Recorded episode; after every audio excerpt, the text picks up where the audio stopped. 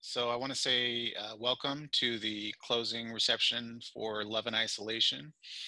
Just a little bit about that. Love and Isolation uh, is the debut exhibition of art, music, lit space.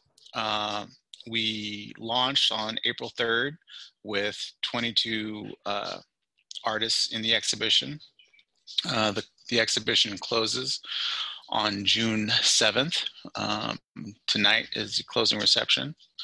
Uh, I'm just going to um, share my screen and uh, go through some images of the artists included in the show. So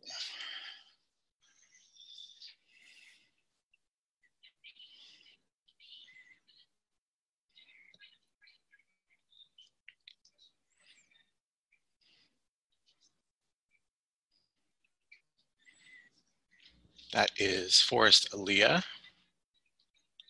Boris Alanu, Miguel Andresani, Abby Arbach, Philip Brubaker, Emily Clark Kramer, Jody Connolly, Aurora Dalsk, Rachel Dean, Noah Green, Mercy Hawkins, Chris Herman, Katie Holden, Kristen Huff, Brooklyn Johnson, Casey Young, Jacob Lewis, Natalia Lavova, Christina McPhee,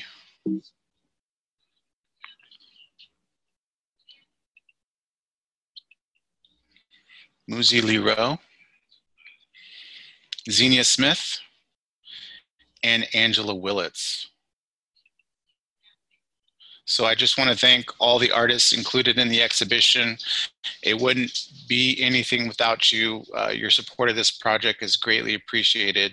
And myself, as, as well as the uh, co-curators, Joy Miller and Derek Kwan, are looking forward to um, you know, increasing the visibility of art music lit space and making the project uh, grow into the future.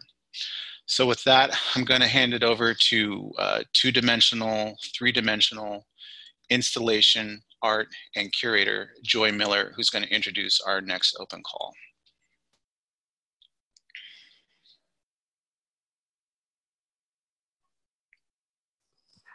Hi, everyone. Thanks so much for being here tonight. I um, our next call is for a show called After Before. And Time Breathes with us. Time breathes with us, and it is us that AML Space invites work that explores themes related to disjointed time, the essence of events that demarcate eras, the nature of such demarcations, and the complexities intrinsic to the mortal relationship with time. The deadline is June 3rd, which is roughly two weeks from yesterday. And folks can submit work at info at art-music.lit at art-music-lit.space. And without further ado, we're going to hear first from Forrest Aaliyah.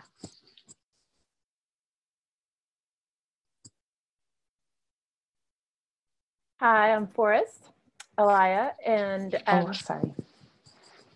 I am I am a painter and a soundscape artist. Um, my um, practice revolves around how light and sound um, interact with each other. Um, I read um, uh, scientific re- um, or theory about how light and sound inter- interact, and and there's a theory that was written by John Reed about like how sound and light are always interacting with each other that creates everything. And it works with the um it works with the elements in the on the earth like air and fire and water and and earth to create forms. So also i'm a synesthete as where i can hear sound and where i am to color and color to sound. And so I work with, I paint in my studio and um, and I get inspiration from nature painting in my studio. And I then I look at the colors and the colors, every color that it has a different frequency. Um, so um, and and how they move. So I work with color um, to see.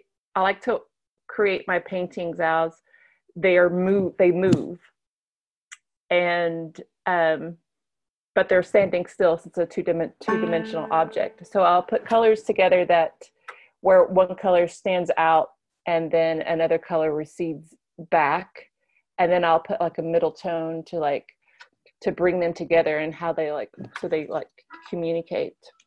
And then when I I just started doing sound and um and recording and I play with the banjo that I'm on to play with tonight and I play with a harp and also a singing bowl. and um, I'm looking forward to buying like a whole range of singing bowls so I can start adding that to to my recordings. The so I guess I'll just play the play the song that I wrote and how um what um inspired the song was when um we all went into um stay at home shelter or shelter at home or stay in shelter, whatever they call it. Um, there was just like it was just quiet. You know, I live out in the con- uh, out in the woods, like way out in the woods, and so I went outside and I just sat and I just listened and I just listened to the earth and I like listened to everything that was going on, like with some surf, surf frogs and there was crickets, and I just wrote a song about how the earth felt. You know, so it's the song from the earth so I'll just begin.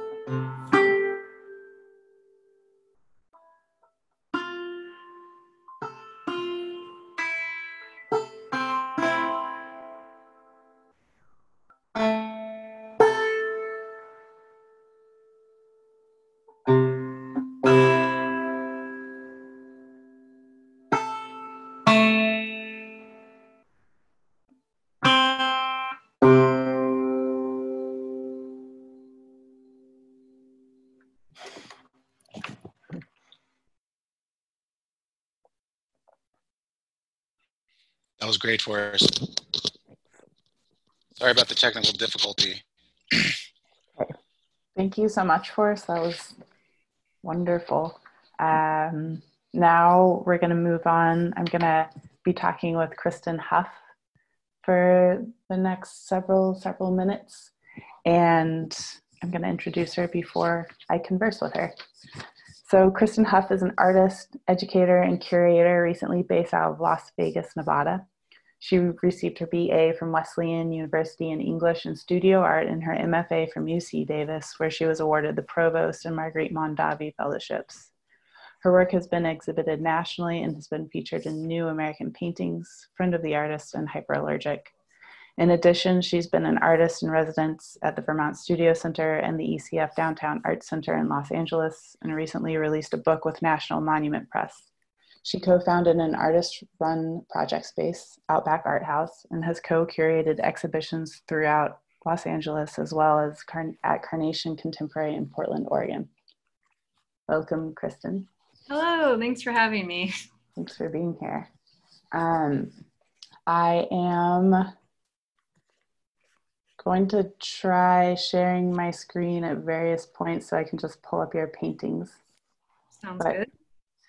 In until I can figure that out, I do have lots of questions for you.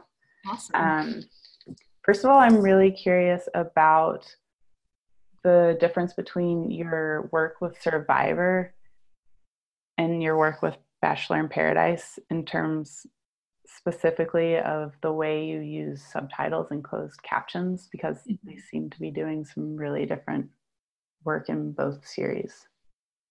Yeah, definitely. Um, the survivor stuff started more as a reaction to me looking at sort of like uh, manufactured landscapes and, you know, notions of reality in terms of the landscape and all of that. And also looking at like the interactions between contestants um, and, you know, sort of like the game of it all. Um, but the Bachelor in Paradise stuff really kind of honed in more specifically on like how women are re- represented and you know women and love and sort of like the commodification of women's emotions more specifically even um, so all of them are you know screenshots of women crying. And so the subtitles here really are playing with sort of how like how the producers drum ties it and you know like that quote that poor little girl she's not doing well. I don't know. I just like i it was too good not to include. I just thought it was so like gross and perfect. Um and the interesting thing about that quote specifically is that it was like another female contestant who's in a lot of these who said it about her. Um so it's just sort of this way that it's like becomes this big charade but also like finding moments of like like raw emotion in there and you know playing with when it's real but then also you know there's some where it's like the music notes and some where it says like um dramatic music or laughter. And so you just kind of see like the the game of it all. Um and i liked how with these screenshots i liked including like in this one at the bottom like part one and episode number. And so you can't they like in some ways look like other paintings in our history, you know, like Lichtenstein or Gauguin or whatever, like bright colors, tropical locations, but then you're kind of constantly reminded that it's from TV. Yeah. Little nod to the Kardashians down there. Can you talk a little bit more about the game of it all? Yeah, um, I mean, I guess, you know, ever I feel like people who watch reality TV, you kind of it's like obviously there's like some voyeurism and some believing in it, but you know, whenever you if you research it, like you just can't deny that like the scenarios are all like almost entirely created by the producers. And so I think it's interesting to like take these moments and do something like slow and earnest at times like painting when it's sort of this like created environment. Um so yeah i read this book earlier this year that was all about the behind the scenes of the filming of the bachelor. And you know they have to sign contracts that say like we can take exactly what you say and edit it to be the opposite. Or you know they can just sort of what sorry What? That is that's bonkers. Yeah, they call it like Frankensplicing when they just like, you know, take little bits of text and like create a whole new sentence. So, sort of just like this, I think the act of like falling into the deception is interesting. And like, I watch it the same way. You know, you believe it and you sort of follow these people or characters or contestants, however you want to look at them, like paths after the show's over. But then you know you kind of like have to remind yourself of like the grand scheme of it. Like there's one story in the book where the showrunner would hand out hundred dollar bills to producers like when they got people to cry or like have a really messy confession. So it's it's pretty gross. But interesting why? I mean, why is it gross? You know, because isn't I mean, isn't everything manufactured to a certain extent anyway? And Totally. I mean, I guess when I say gross in that sense, like with the money, is it's sort of it's like manipulating the contestants. Like one producer, you know, they don't necessarily know this is happening. I feel like they ha- they said they hired one producer that would always like get drunk with them and pretend to be like their buddy to get them to confess stuff. And so, like the characters kind of undergo the same thing as the viewers, where they're like believing in it in the moment and I guess the grossness is the manipulation, um, and then just the capitalizing on the sadness, I guess. that's so weird because then it's actually really authentic, right? Like Yeah. uh, or they're I and I didn't realize that. I thought they were very much actors. Um, I mean, I think there are moments where they have to like reshoot something, and so like in a sense, they sometimes they're acting, but um, I mean, I always think you have to remind yourself that you know they have like no stimulus outside of this like situation that they've been put in, and so I think it's hard to not convince yourself it's real in some ways, and in that way, it's sort of like how I think of it as a game too. It's like a set of rules that everyone follows. Um, but within following the rules, you kind of get lost in it. yeah. I do you I mean is this what I'm supposed to feel when these when I see these? I like have a knee jerk laugh. Every like when I just flipped to this one, I almost busted out laughing.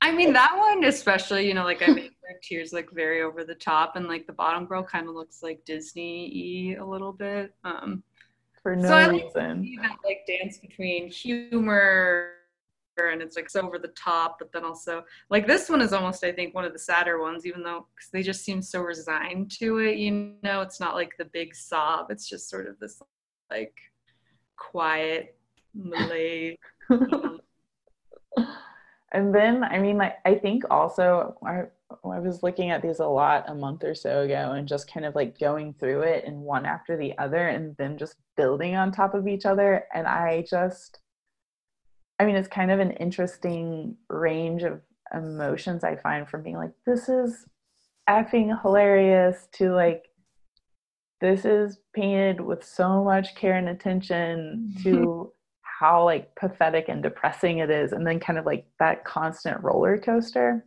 yeah. I mean, Um, I'm glad you think they're funny, though. I feel like I've always, I often struggle with like I find my work really funny and other people don't. Uh, so it's definitely playing with that. I mean, I guess the one thing I would, I hope it doesn't, or one thing I sort of struggle with this work is, I I've definitely had moments where I'm like, oh no, is this like the opposite of feminist work? You know what I mean? Like, I get worried that it's sort of like me doing the same thing that the show is doing. Um, but I think in like pointing, like in the moments that are chosen in the subtitles and like sort of the greater package, it becomes commentary on and not just, I don't know, hopefully. Yeah, yeah. Well, I mean, I was what how what we what we were talking about the other day in terms of um, in terms of this being a guilty pleasure and and that I mean, there just seems to be such a fine line between this being something that's really fascinating and bizarre and actually like not low but super high in how bizarre and contrived it is Mm-hmm. like a Jeff Koons sculpture or something, you know, it's just like or sorry. Or um but then on the other hand, it's still classified as a guilty pleasure. Mm-hmm.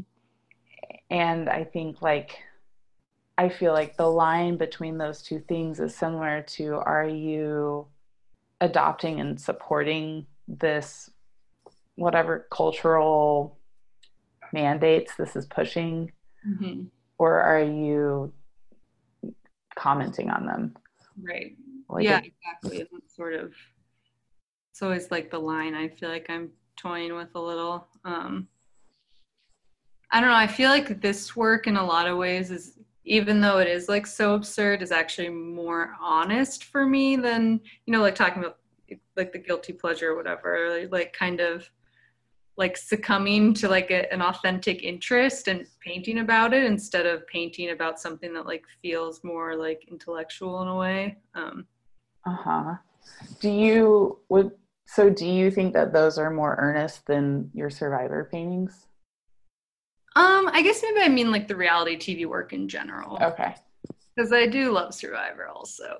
um, I think I did this studio visit with um, this photographer that we're gonna show actually in Vegas soon, hopefully. But um, we were talking about like trying to be original in photography or something, and he said something that like I found like so amazing that I feel like I it's very simple, but I hadn't really thought about. And just like he was talking about being excited to be working on in a way that everybody else is, and instead of that being like a pitfall, it's actually like being part of like a movement is something to be like desired. Um, and I guess that's like in my own way, I feel like I that's sort of about this work is you know leaning into something that I like that is also just this like massive cultural phenomenon. Um, yeah. Yeah, i mean and doesn't every massive cultural phenomenon need a kristen huff to comment on it? Or like or to, or to think about i mean if no one's painting slow paintings about something that everyone's just like basically drank through a straw overnight on netflix because it's on reruns or 10 years later. And i mean it's i was reading about guilty pleasures after a conversation the other day and kind of um,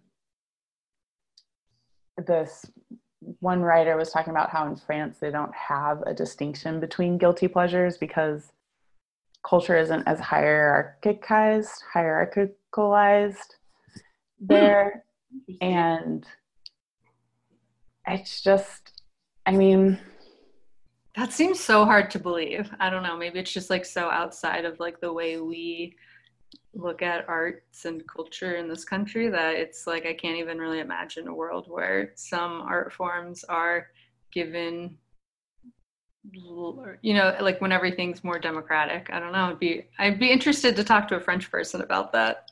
Yeah well in france what did it feel that way? I wasn't, I mean, I was like a young young 20s and not super in touch with the scene at all, but it just felt like everything that's cultural is delicious there. Like, mm-hmm. you know, and that whether it's high or low, there's chocolate croissants and then there's the Louvre and mm-hmm. and people eat chocolate croissants outside of the Louvre. Right. I don't, that's dumb, but um, but also there's just like no word for guilty pleasure over there. Mm-hmm. Um, and I think it, I do think it's such a weird idea. I don't know, like, it's just admitting we're doing something we know we shouldn't be doing, but really it's very okay that we're doing it, right? Like it really is just the only punishment is cultural capital and people are gonna be like you're watching vip season three right like who cares totally. Yeah i mean it's funny to think about the croissant because i feel like a really good croissant is actually like considered very high culture here in some ways we capitalize on french things in that way you know yeah maybe everything's just really high over there no matter what because it's French. Yeah. So it doesn't really matter. I. Um, I mean, Survivor actually did start in Sweden, I think. The first season, it was called like, um, I'm trying to remember the original name, but it had some name of like, uh, who's that guy that got stranded on an island? Oh my god, it's a very famous like. Robinson Crusoe. Yeah, yeah, I think it was okay. called like Island Robinson. It was called something like that, like some name. Um, and they did it once there, and then it got someone picked it up in America one year later, and like in 2000. Um, but yeah, it's funny like when these shows actually do get pulled from Europe because I feel like they have such like an American identity. Um, but the you know the impetus for them is sort of stolen in a way. Hmm. I I think I'm gonna have to watch one of these before it ever came over here because I have no way of conceiving a reality TV show outside of American mm-hmm. cultural obsessions. Yeah. Yeah, I know. I've seen some, there's been some bachelor shows where they have people from other countries bachelor like all together. Um, and that's kind of when you see that, it kind of makes them all seem the same, you know, because they're like reality TV stars that are like hams for the camera a little bit. Um, but it really it just feels very equalizing when you know like the the borders become sort of unimportant. But yeah, I haven't watched a whole season. I keep Terrace House is on my list of shows to watch. Terrace House? Yes, it's um trying I don't remember exactly when it came out, but I think it's on Netflix. Huh. It is from um yeah, it's a Japanese reality show where they all live in a house together. But I've heard that like a lot less happens. Like they kind of it's more like actually just living. I don't know if that's true though. I'll have to watch it. so so will I. I'm definitely more curious about reality TV than I ever have been since looking at your paintings. you so are you writing any letters to celebrities? Any reality TV stars? Um maybe I haven't not yet. I'm not fully deep in reality TV enough to start a letter to a reality TV star. But I'm gonna go ahead and say we should probably end our conversation right about now. All right. Well, thanks for chatting. Yeah. Let's carry it on in other formats later, though. Definitely. And next, we have Eden Gray introducing her own work.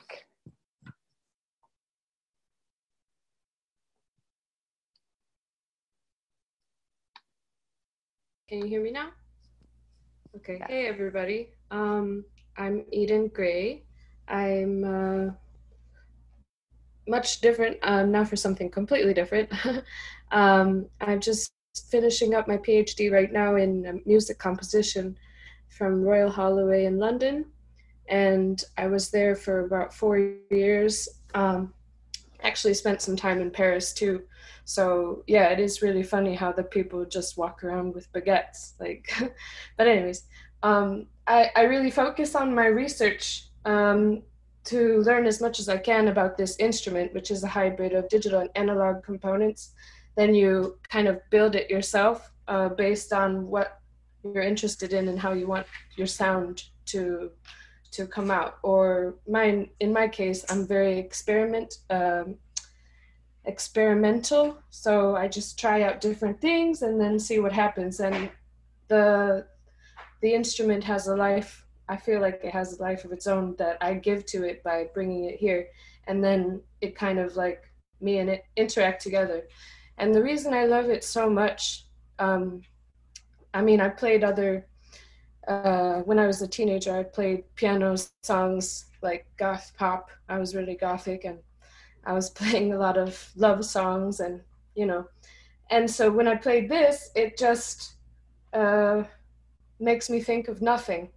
Like I was studying some Buddhism for a while uh, when I started working with digital synthesizers, and uh, when I started with this, or when I first saw this in 2013, I was like, "This is amazing! Like this machine has so much character," and um, so now I've dedicated a whole bunch of time to researching it and making it to be something really special. So let me turn on my audio so we can play it. Uh,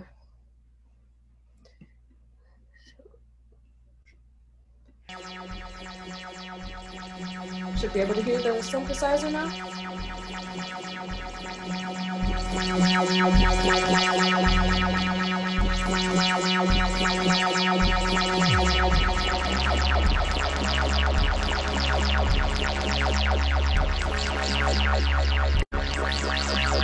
wow.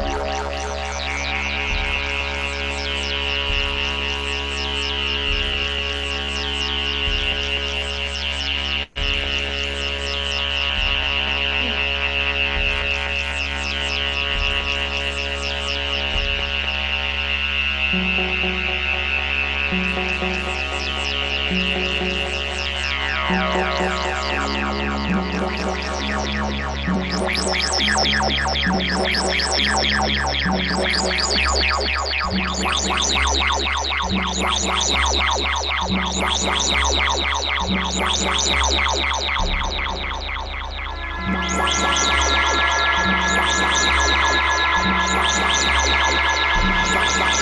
wow.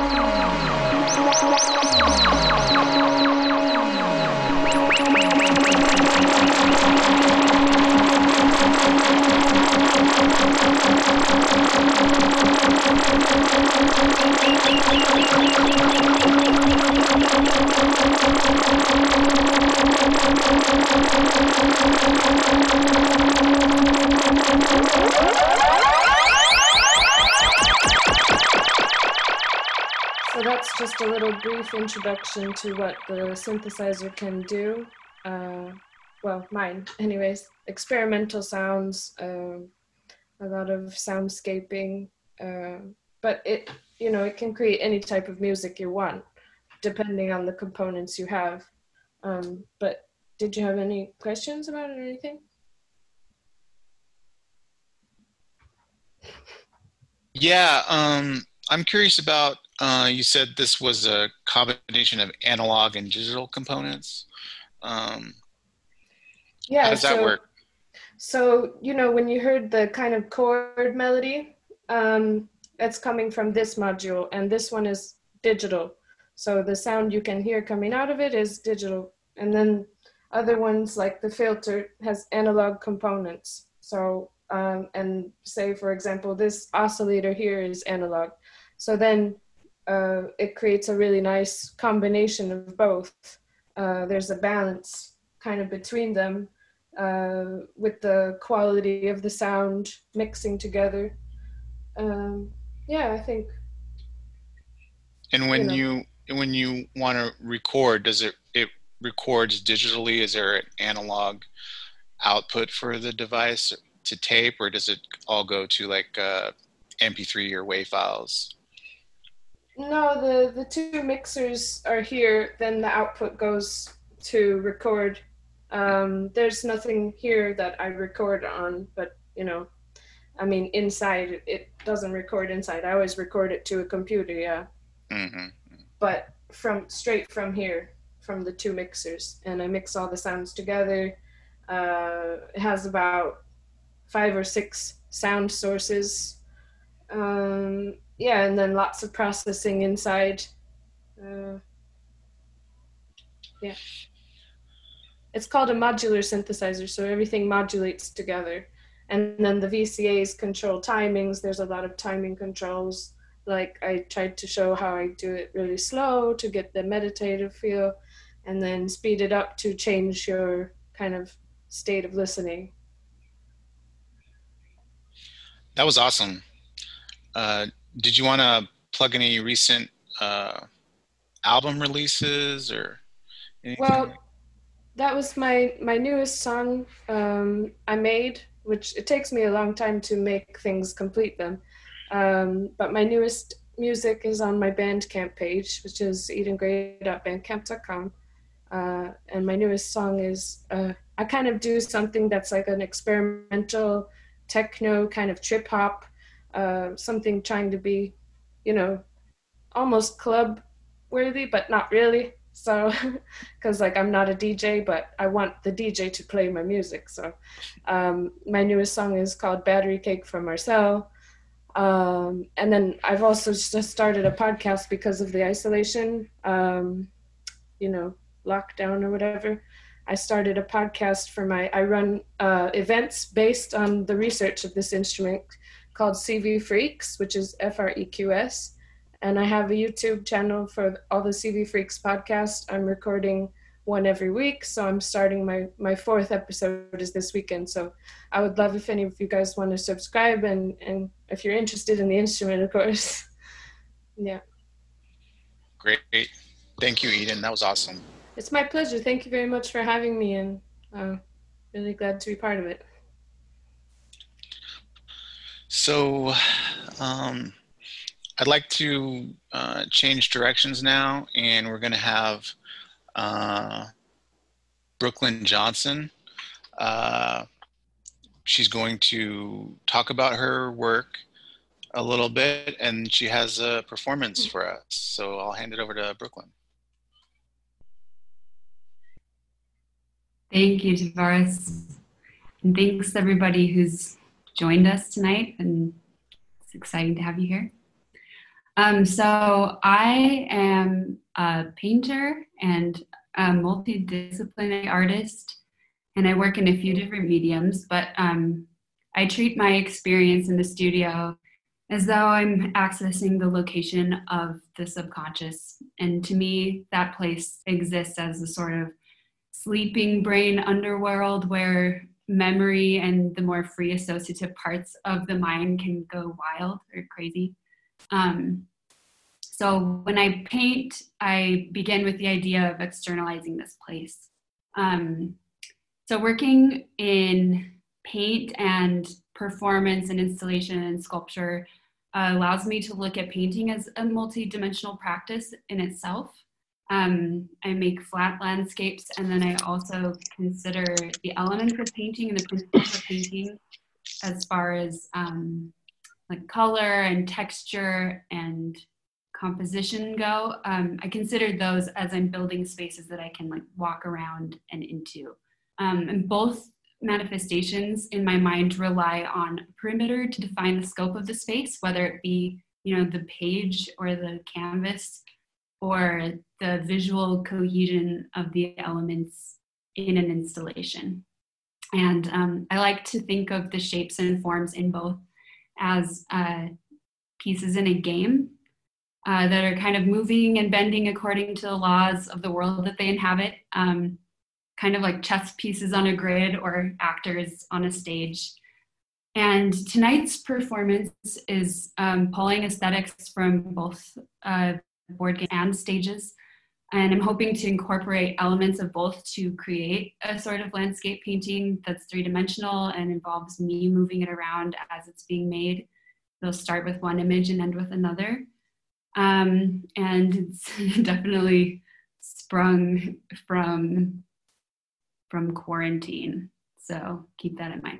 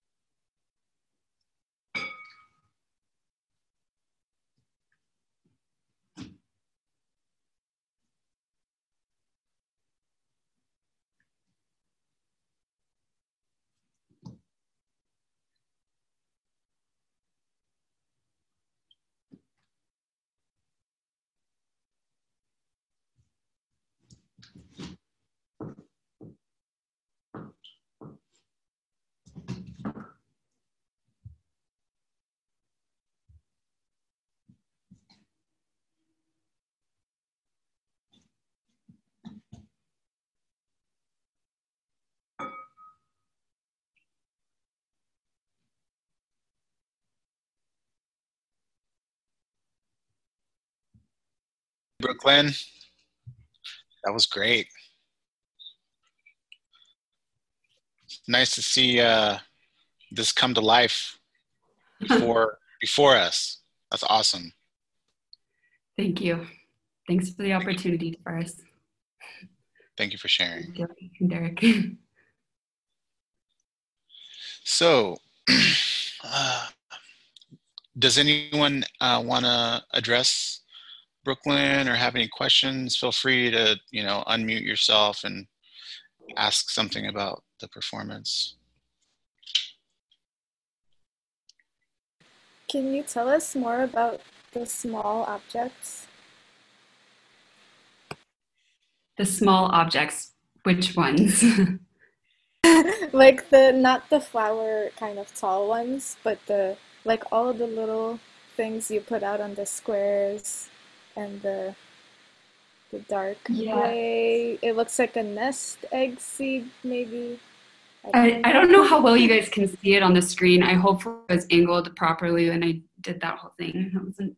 Um, but the small objects are flowers and plants that I stole from outside and put onto dirt, most of them. So, yeah, They're beautiful. Thank you. Yeah, I think it's very interesting. It has kind of like a, a, a- weird kind of super interesting uh, combination of like being spacey, but then also being natural. Like there's flowers, but there's this kind of like silver dome, you know, so uh, kind of like is bringing together both of these elements of like otherworldly and then terrestrial, which I think is cool. And then to have to have you know this this arm come come out of the dome and you know quietly gently you know uh, engage with these objects on the outside is, is a really nice uh, metaphor for you know you know just life i guess in general but very cool Thank you. Um, yeah, I feel like in my work it's important to, uh, I want things to feel recognizable and familiar in a way, but also to feel like they've been distorted or pushed a step beyond that. And so I think combining those two felt like an intentional, important choice. Um, and then something that you brought up that I also think is interesting. I've been reading this book called The Ecological Thought that actually Tim Hyde recommended at UC Davis. Um, it's kind of about it's like this new I, way of looking at ecology or environmentalism, where we're kind of incorporating, like looking at human humanity and what humans have made of the earth, you know, as like its own part of nature, not separate from nature. And I've been thinking about that because I get really stressed about garbage and plastic and waste, and but like thinking about those things as part of our ecology as well. So I think combining like the chrome with the plants and the soil um, felt maybe like an extension of me reading that book and internalizing that way of thinking. So yeah. great so wonderful um, with that thank you brooklyn we're going to um, head over to uh, co-curator derek kwan who's going to introduce our next uh, guest artist sophie So I met uh, Sophie Yuditskaya. Uh, well, she's a media artist, uh, basically all media's uh, wrangler of uh, noise and lasers. And um, I met her uh, in 2016 at this uh, Pure Data uh, convention, which is basically this open source visual programming uh, language used for creating music, uh, creating uh, installations, creating uh, visual art. And she did this awesome performance involving uh, lasers and noise.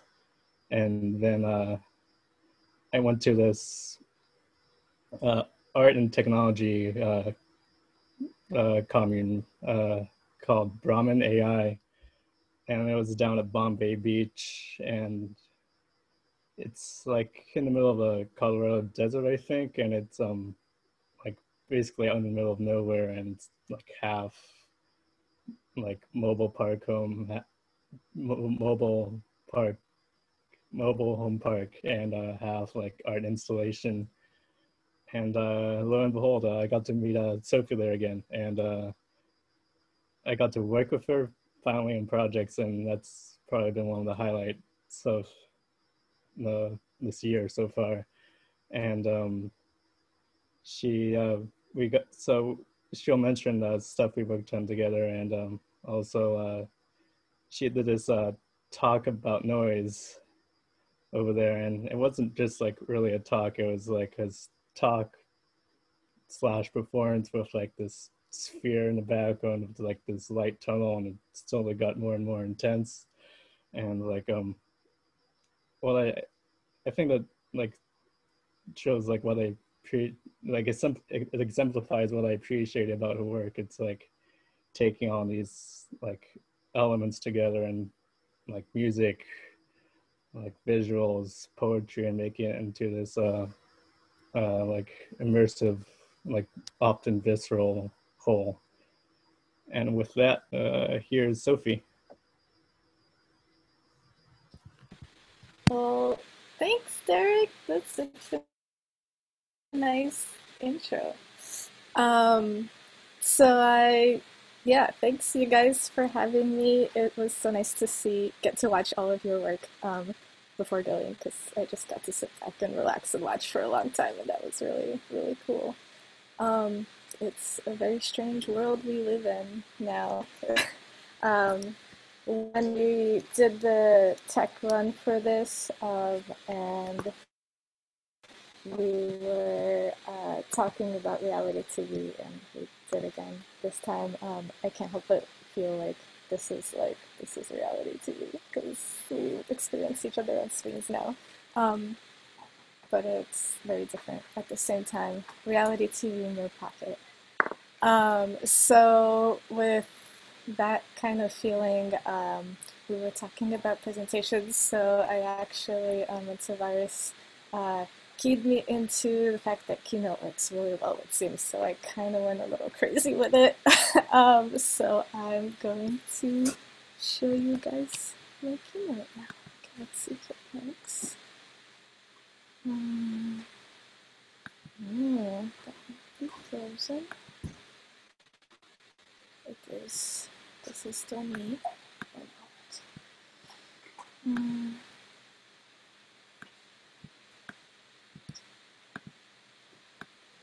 Yeah, presentation.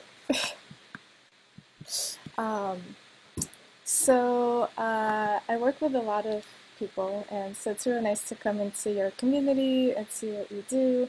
Um, and so I thought I'd show you guys a little bit of my community. Um, so the first slide is um, this machine. I built 3D um, magic circles for uh, my band uh, and Coven which is held with uh, Meg Schedel and Jess Rowland, and they're these amazing noise musicians from the West Coast. Uh, we also share a studio together, so um, I'll show you guys a little bit of what that sounds like. Uh, so this is just the tech stuff.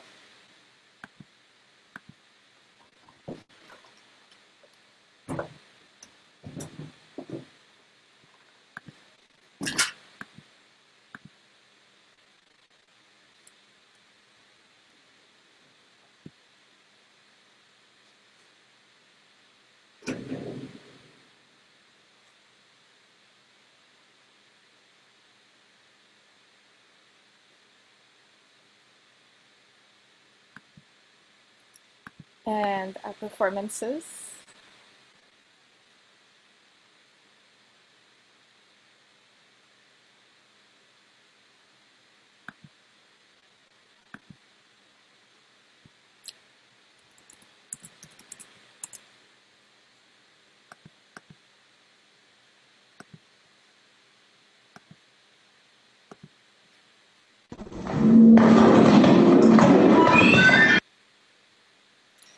So I'll just play this one again for the sound.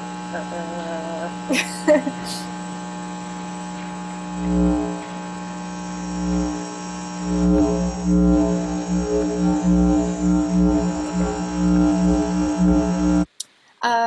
So that's the form my music, uh, my, my art usually comes in, but it also comes in the form of text. Um, so I don't know how we got on this topic, but um, Tavares and Derek were talking to me about um, poetry somehow. We just got onto it. So, um, so there will be some speech today, um, and I wanted to show you guys um, some books. Um, so I'm here with my really good friend and collaborator Ria Rajan, and we were at this residency with Derek um, in Bombay Beach.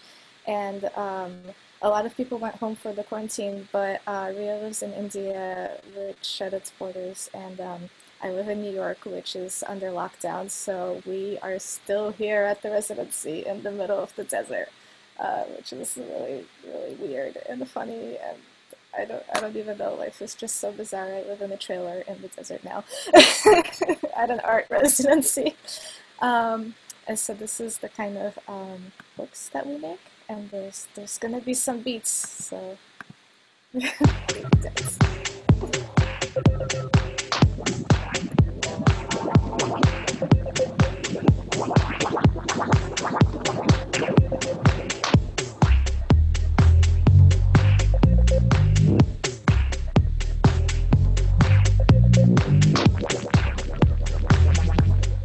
So they have instructions to performances in them, um, but also uh, if you saw the QR codes, you could put your phone over it and it'll take you to a playlist um, so you can get sound.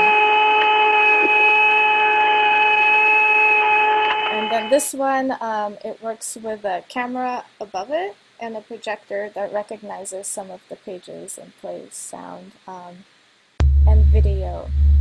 Oh, and I should say everything you've seen so far was made in pure data, um, and the video in this book was made with uh, something called Smalltalk, which is like a really old school computer language. I don't can't really tell you much about it.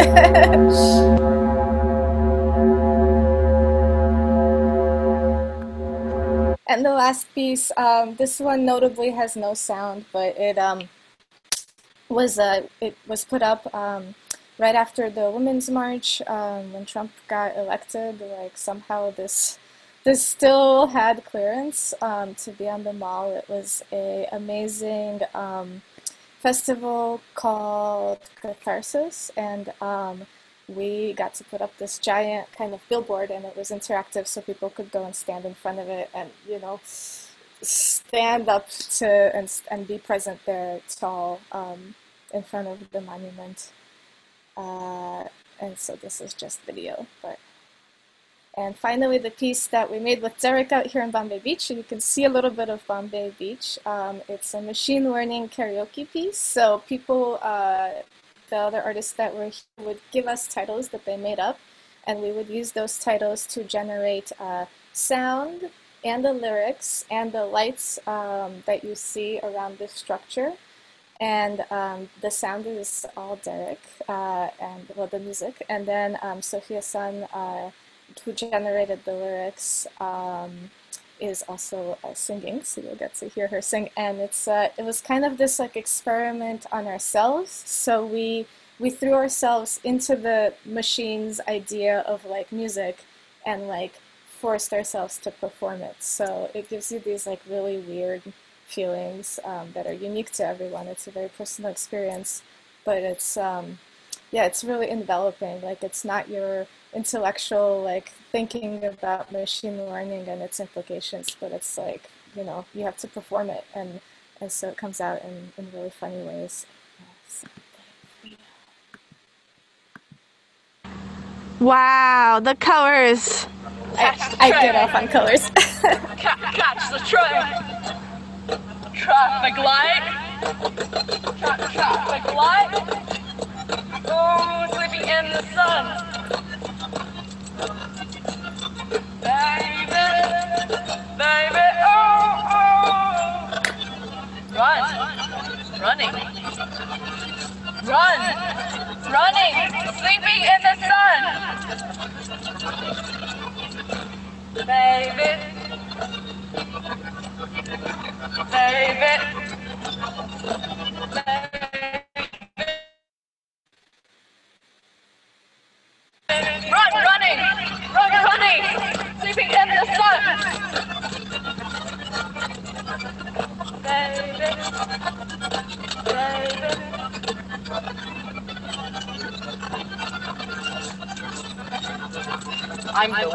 You can hear it's uh, it's something.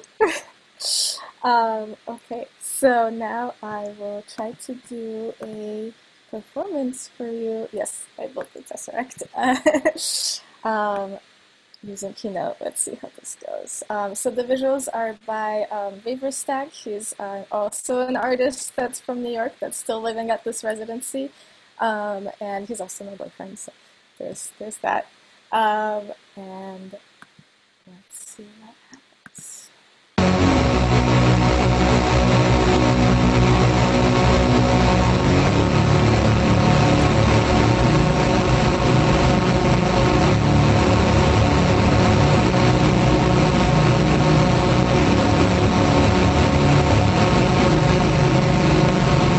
I have flown over America in the middle of the night. Eight endless sprawls of cities. Left, left, left behind the all right. Like slime mold and their scintillating networks, they have succumbed to the voids between long stretches of darkness. Lakes of fire connected by highways, burn until the sun obscures them again. Circling around my destination, a swarm of planes over a central shore, trapped in the dream of flight. The children of the gods have made a burning bubble of their home.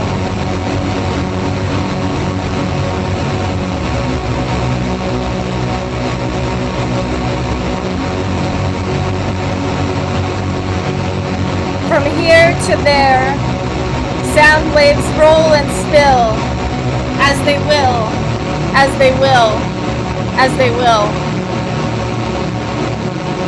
Obey my will. Obey your will if you want it to. How do you claim the will of man, Mother Nature? He says, I don't want to come home for dinner. He says, Mother Nature, I will have none of your pacing, ill-placed solicitations. And you can't take that trash outside. And I hope, because faith, because love, because will, these waves of electron ocean swells we crawled out and crisscrossed, double-crossed the streams of construct and creation. Please be sure to hit R as in Roger between turns. It resets the game.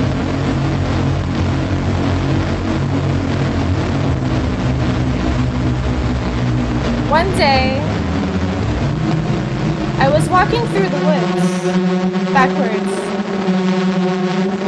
and as I looked up past the leaves and branches, I noticed a flock of birds. There was a wall of birds at the front, and behind each row of birds there was an increasingly smaller row until, at the very end, there was a single bird flying alone at the back.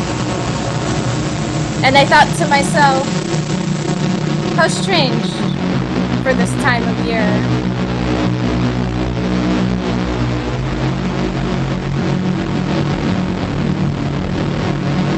Let me tell you how to tell stories, how to weave a tale. The legend of Scheherazade is watered down. They say she was spinning the yarn of fate to keep the chance of an unkind from murdering her is too trite. The art of the tale is seeing the other, the ultimate other man, and tell him something, something he wants to hear, something real, something he can really believe in, or be enchanted by, something enticing.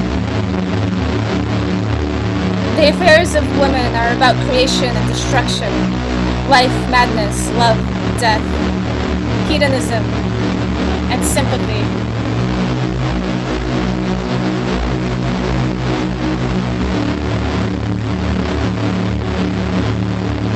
The present presents Prepped for your participatory pleasure, a puzzle. A puzzle to solve. The puzzle of the present. Gifted to you by right this moment. Hear, hear, hear what she says. Putting up everything around her like she owns the goddamn place. No matter how hard I try to close my ears, snippets of the tale she spins seep through, worrying and spinning up towards the future, past, perfect, frozen and forgotten time. I expend all my effort on pulling focus on the present. She seems to be always slipping to the future past. So fast, swirled in burning drags of time, whirling turns worry, falling back on better days. The present has some infuriating ways of showing me she loves me.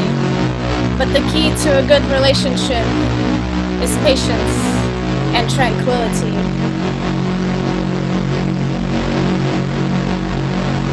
How to be happy, I want to know.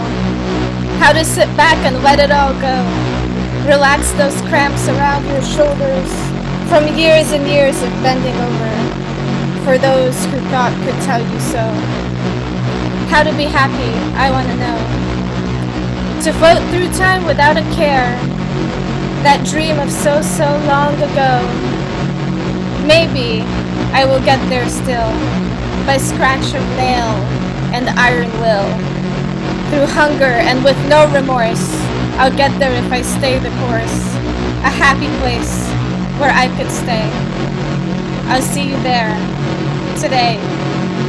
Today. Today.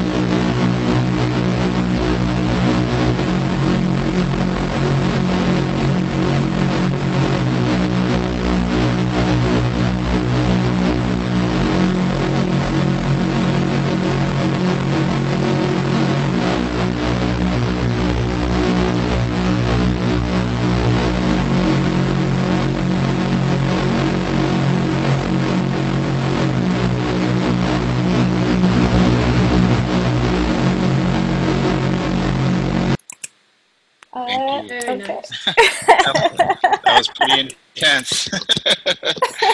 awesome. Keynote, Cool. everyone. Amazing.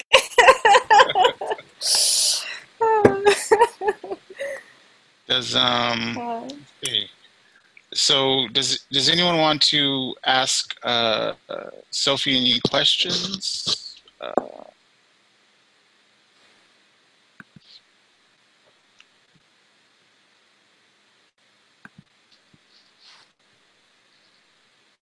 well, thank you, Sophie. That was great. Thank you guys. Thank you for like the impetus to make this. It's it's nice to have something to do right now. Oh my god. Thank you. Yeah, you're welcome.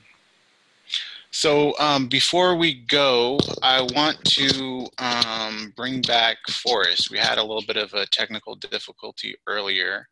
Seems it's been uh, fixed. So I want to have uh, give Forrest uh, an opportunity to represent uh, a work for us. So with that, uh, Forrest.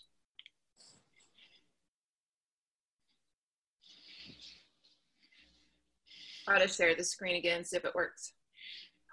It works.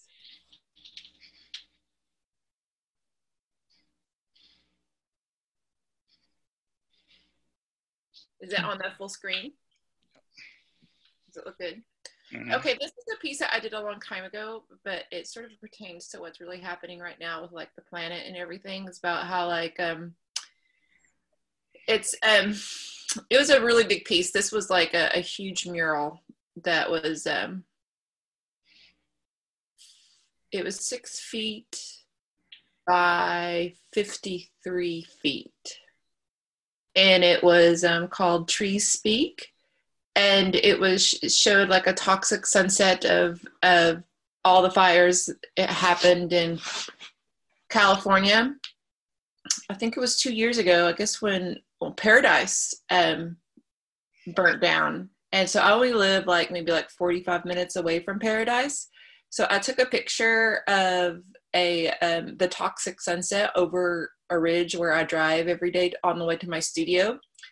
And I um, just this was the and I took the palette from that, and then I um, do a grid, and this is the bottom of the painting, and where it's the how the trees speak, like trees, like in Oregon, they could be saying something like what the weather is like, or um, if there's like some bugs, pests like flying through, or or and then they can let California trees hear it by this mitochondrial um, fungus network that's under the ground that feeds the trees. And that's what this um, this architectural grid drawing is is the trees communicating under the earth so i also I did like a there was a 20 minute performance 23 minute performance. And this is just one song that i wrote from that i wrote for it. And during the the I usually have this banjo like hooked up to like three guitar pedals, but there's absolutely no way I can do that in my house because it will vibrate and probably break some windows. and like really hurt my dog's ears. So this is just the acoustic part that I wrote. Playing it acoustically. All right, here I go.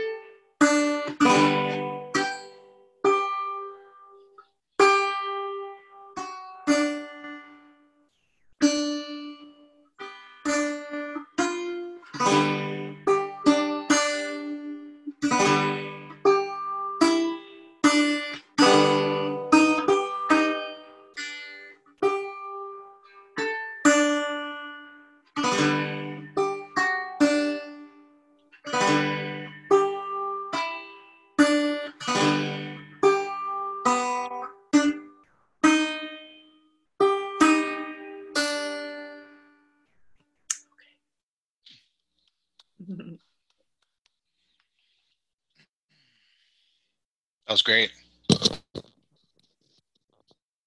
I like how there's an interesting connection between uh, the visual art and the sound art. And um, there seemed to be some uh, kind of haunting, um, haunting connection between the, uh, you know, the, the tonalities in the paintings and the, you know, the, the chordal tones in, in the music. And I think it's great. Um, and, and, it's very interesting to hear about the synesthesia and about uh, how that is affecting uh, your practice with um, visual art and sound art. So thank you, Forrest. You're welcome. Yeah, this is like a complete work in process. I think. I think it's going to be like my life work of putting sound and light together, mm-hmm. and how they work and how they interact. It's really it's a it's interesting because you find just I don't know. It's just like it widens my perspective of the world. Thank you. You're welcome. Okay, uh, let's see.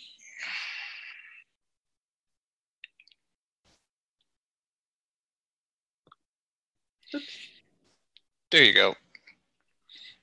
Okay, uh, everyone, I want to thank you for uh, participating in tonight's closing reception. We had some wonderful uh, performances, some stimulating conversation. Um, thank you for you know spending this time with us. You could be doing anything, you know, at home, not at home, who knows? Uh, I think things are starting to open up as far as stay-at-home orders and uh, quarantine is concerned. But uh, for for this hour and a half, uh, thank you for uh, spending it with us. So, hope you had a good night. Um, with that, if anyone wants to address anyone who's still here or any other work that you saw, um, feel free. I think we can all unmute our microphones now and we could have a, a brief chat.